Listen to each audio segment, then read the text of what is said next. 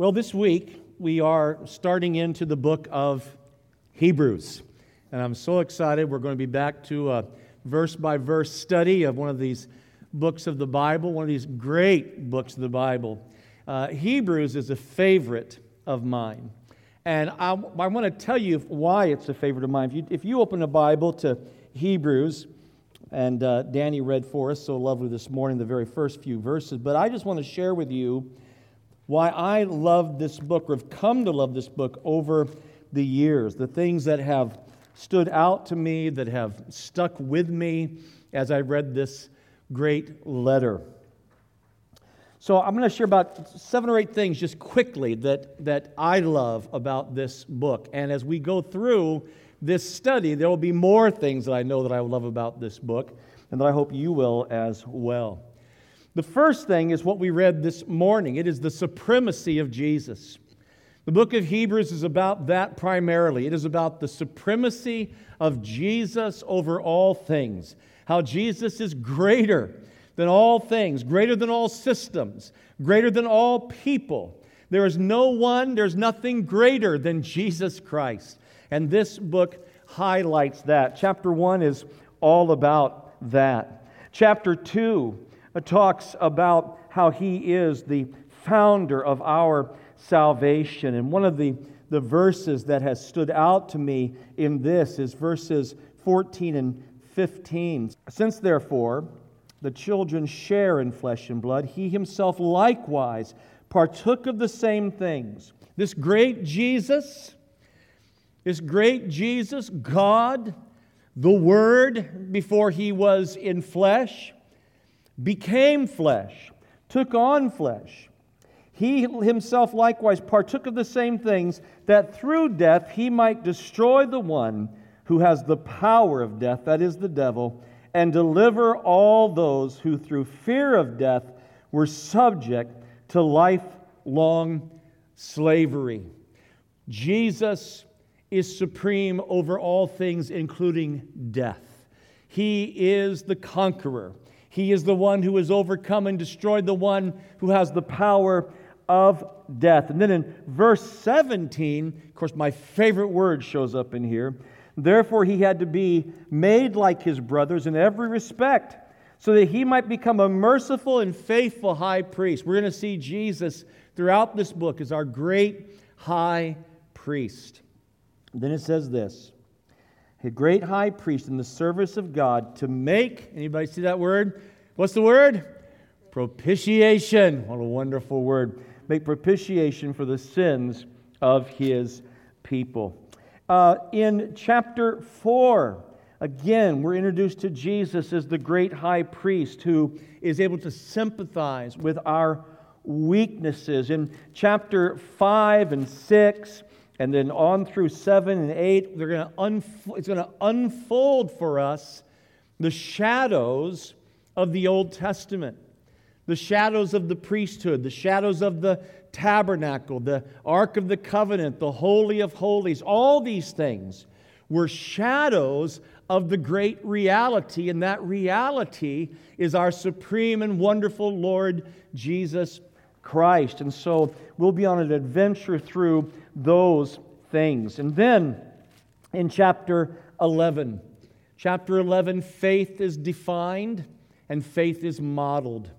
Faith is defined and modeled. Many of you are familiar with that first verse of chapter 11. Faith is the evidence or the assurance of things hoped for, the conviction of things not yet seen.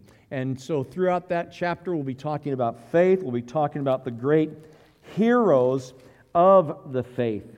And then in chapter 12, we're going to be looking at Jesus as our example of perseverance, as our example of the one who has persevered. This, um, this passage um, has one of my favorite, favorite passages that I have come to again and again in my walk with Christ.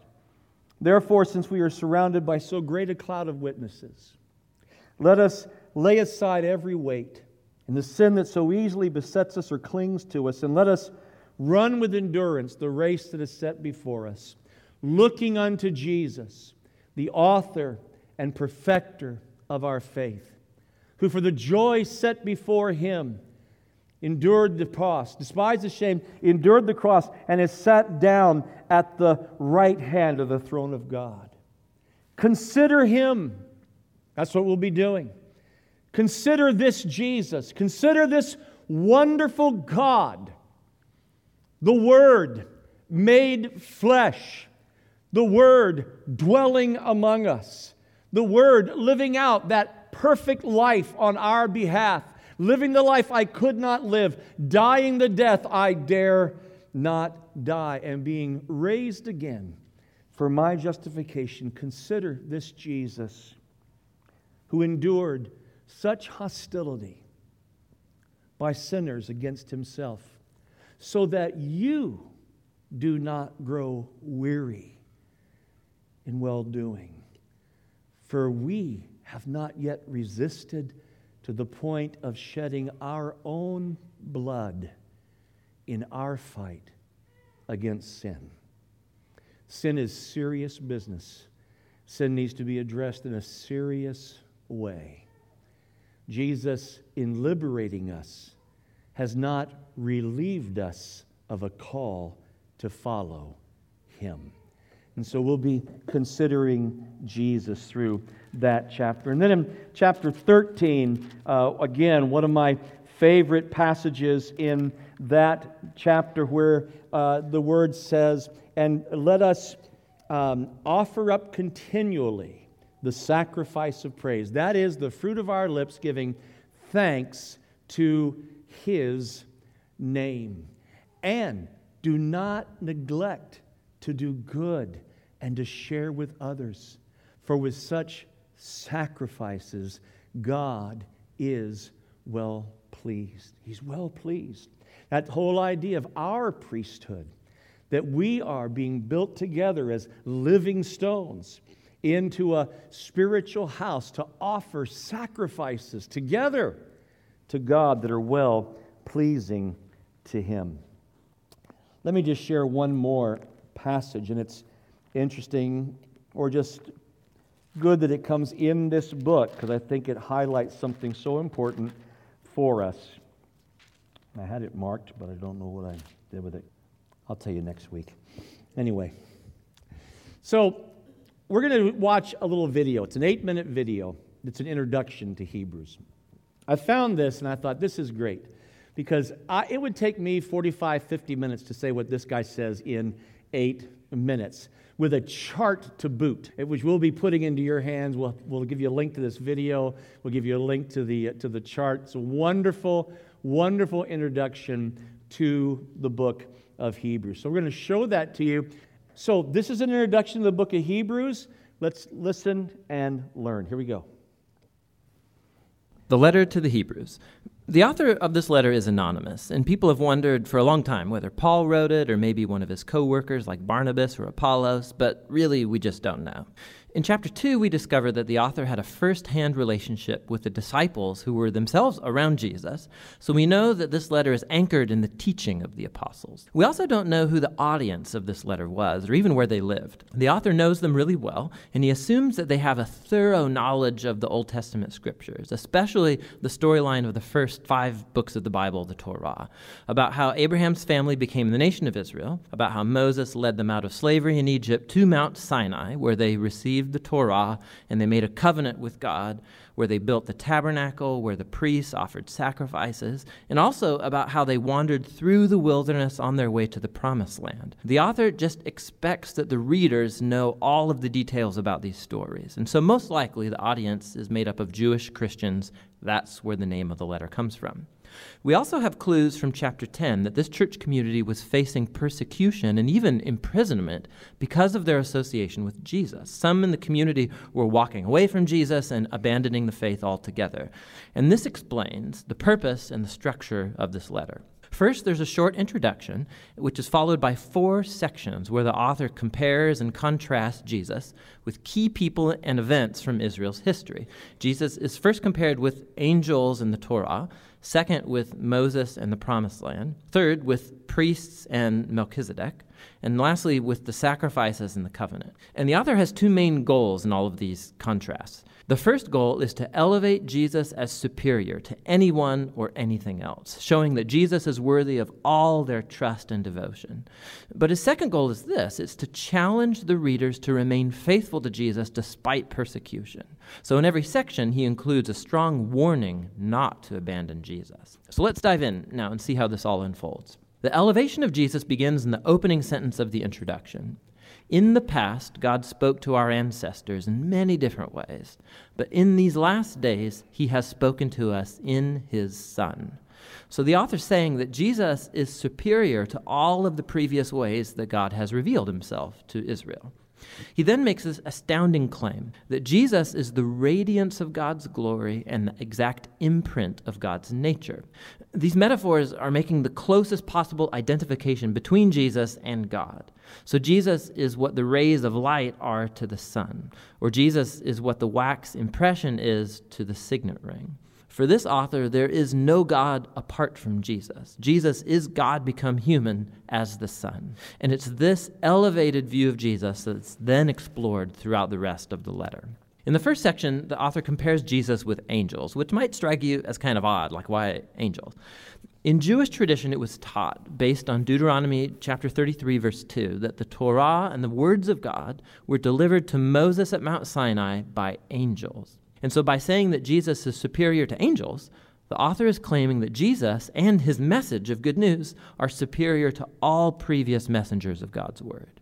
And so, the first warning flows from this very point.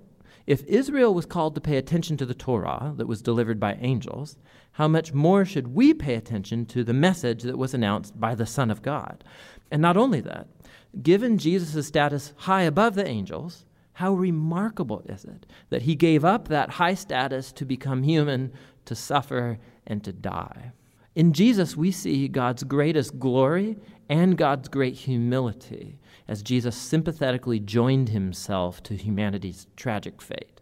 In chapters 3 and 4, the author moves on to argue that Jesus is superior to Moses, who led the people of Israel through the wilderness and built the tabernacle. Jesus is also the leader of God's people, but in him we see not the builder of just a tent, but of all creation. Then the author retells the story of how the Israelites rebelled against Moses in the wilderness, and they lost their chance to enter into the rest that God offered them in the promised land. And so here comes the second warning. If Jesus is greater than Moses, how much higher are the stakes if we rebel against him? We also are in a wilderness like environment where we have to trust God for the future rest in God's new creation.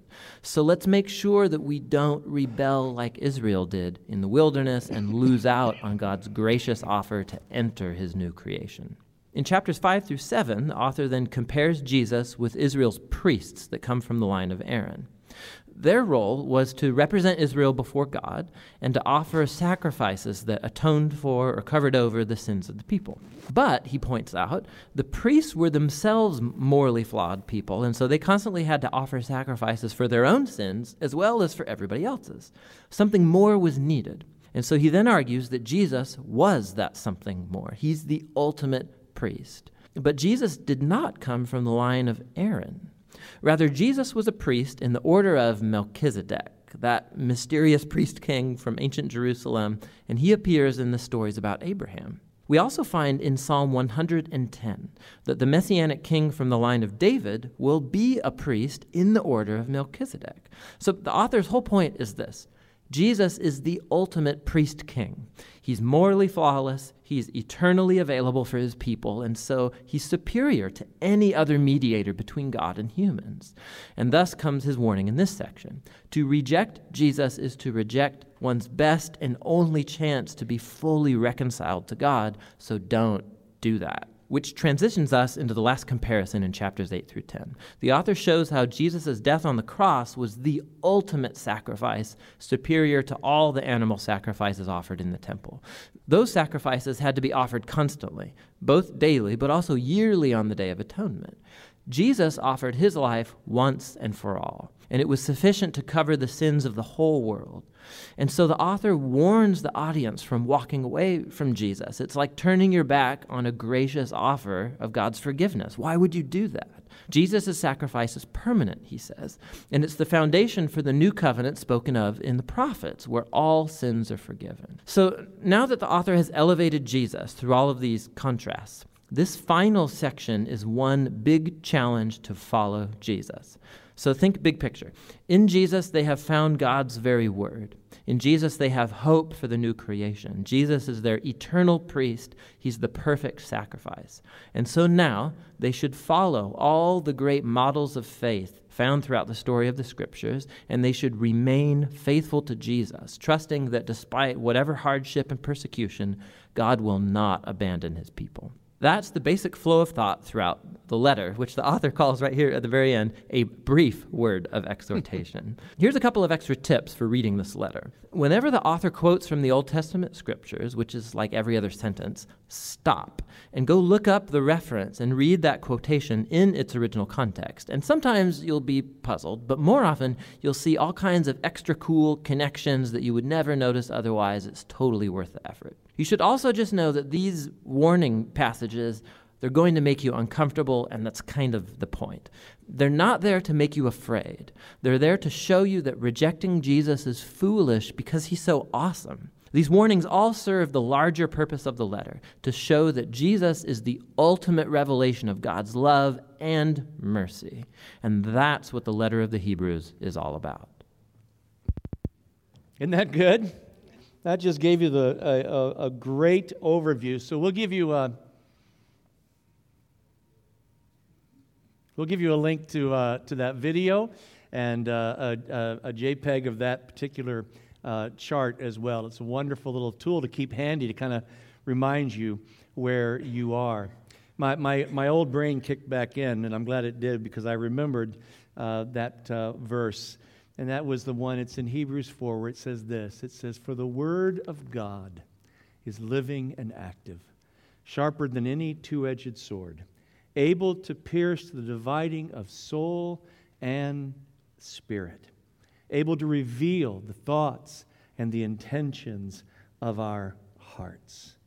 God's word is his tool to penetrate deep into who we are. We don't we don't read it just to gain the helpful information that we saw there on the screen, but we read it to say, Lord, give me a heart that loves you supremely. Give me a heart that sees you in your glory. Give me a heart that sees the big picture and the wonder of what you have done through history, all the way from Genesis to Revelation. Help me to see your glory. Help me to find deep hope in you. So that's where we'll be, we'll be going. Not a long message on that today, just an introduction, just an encouragement. What I'm going to ask you to do this week, if you would, is to read the book of Hebrews. And I'd like to just offer you a challenge. And it doesn't take long at all, but that would be that as we're going through this study, just read the book of Hebrews once a week. Now, I promise you, it's not going to be a year long study, so don't worry about uh, being uh, overly Hebrewed uh, in your Bible study, although worse things could happen to you. So it's not a bad thing. But uh, we're going to begin to read uh, through that book, and I just want to study through that book, and I want to encourage you to be reading through it. All right? All right.